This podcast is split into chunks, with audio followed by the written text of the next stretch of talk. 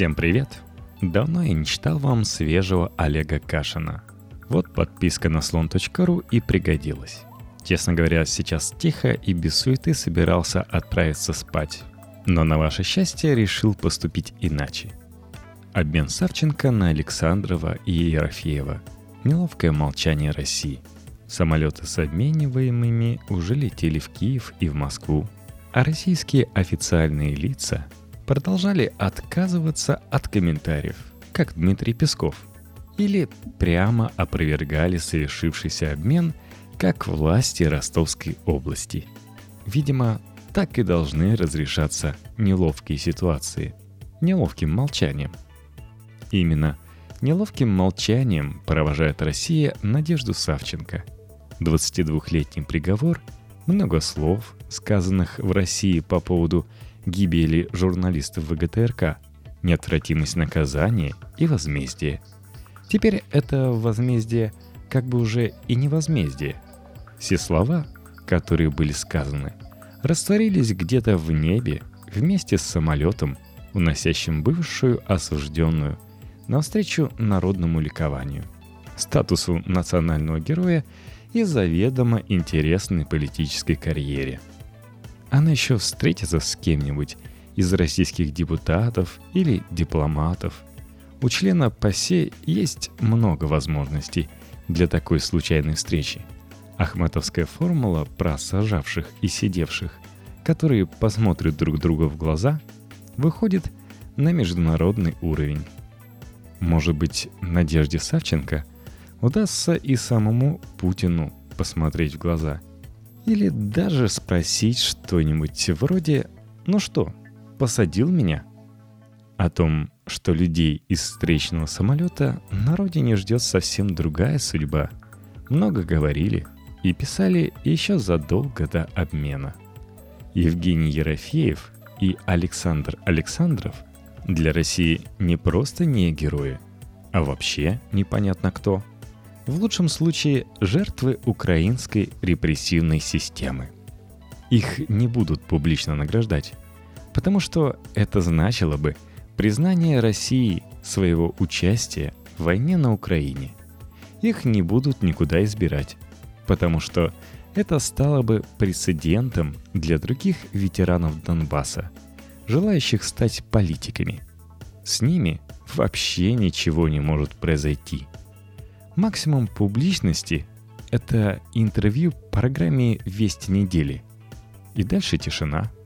Ерофеев и Александров тихо растворятся в российской реальности. И дальнейшая их судьба останется неизвестной для общества, которому, впрочем, и так все равно. Даже чудовищная по своему смыслу «Спасибо вам большое» встреча Владимира Путина – с Давой и сестрой журналистов ВГТРК, которые, похоже, сами только что узнали, что по их просьбе помилована Савченко. Даже такое зрелище забудется завтра же. Всем неловко. Назвать этот обмен какой-то невероятной удачей для России или даже для Украины трудно. Накануне президент Порошенко – говорил об украинских заложниках в российских тюрьмах. Савченко была самой известной из них, но не единственной. Сидят Олег Сенцов и Александр Кольченко. В Грозном Николай Карпюк и Станислав Клых не просто сидят, а прошли через реальные пытки. И далеко не очевидно, что судьба этих людей сложится так же, как сложилась судьба Савченко – Выражение «российские заложники» в официальной риторике Москвы нет совсем. Оказывающиеся в украинских тюрьмах россияне, такие как Анастасия Леонова и тем более граждане Украины, посаженные за реальную или мнимую лояльность России, Россию вообще не интересует. Пропагандистская формула, в которой на Украине России противостоит не Киев, а Вашингтон, в какой-то момент обернулась утечками о том, что Надежду Савченко Москва готова обменять на Виктора Бута. И можно только догадываться, какое впечатление эта идея произвела на американских покровителей Киева. По крайней мере, с момента первых утечек о ней просто больше не вспоминали. Шпионский мост имени Абеля и Пауэрса, разделявший когда-то две половины земного шара, проложен теперь между Россией и Украиной. И мертвого сезона об этом уже не снять. Здесь нет ничего, от чего захватывало бы дух. Нет ничего, чем можно было бы восхищаться. Нет ничего, чем стоило бы гордиться. Город Донецк Ростовской области, где судили Савченко, пережил свои 15 минут славы. И снова превратился в незаметную точку на карте России. Обмен Савченко на Александрова и Ерофеева никогда не станет событием – о котором в России будут снимать кино или писать в учебниках. У нас все кончается именно так. Но это не повод забывать, что и Савченко, Ерофееву с Александровым повезло. Более типичный российско-украинский обмен на этой войне выглядел немного иначе. И настоящее всех на всех – это похороны по обе стороны российско-украинской границы.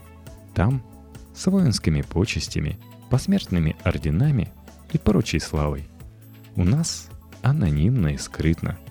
Но внешнее проявление не меняет сути.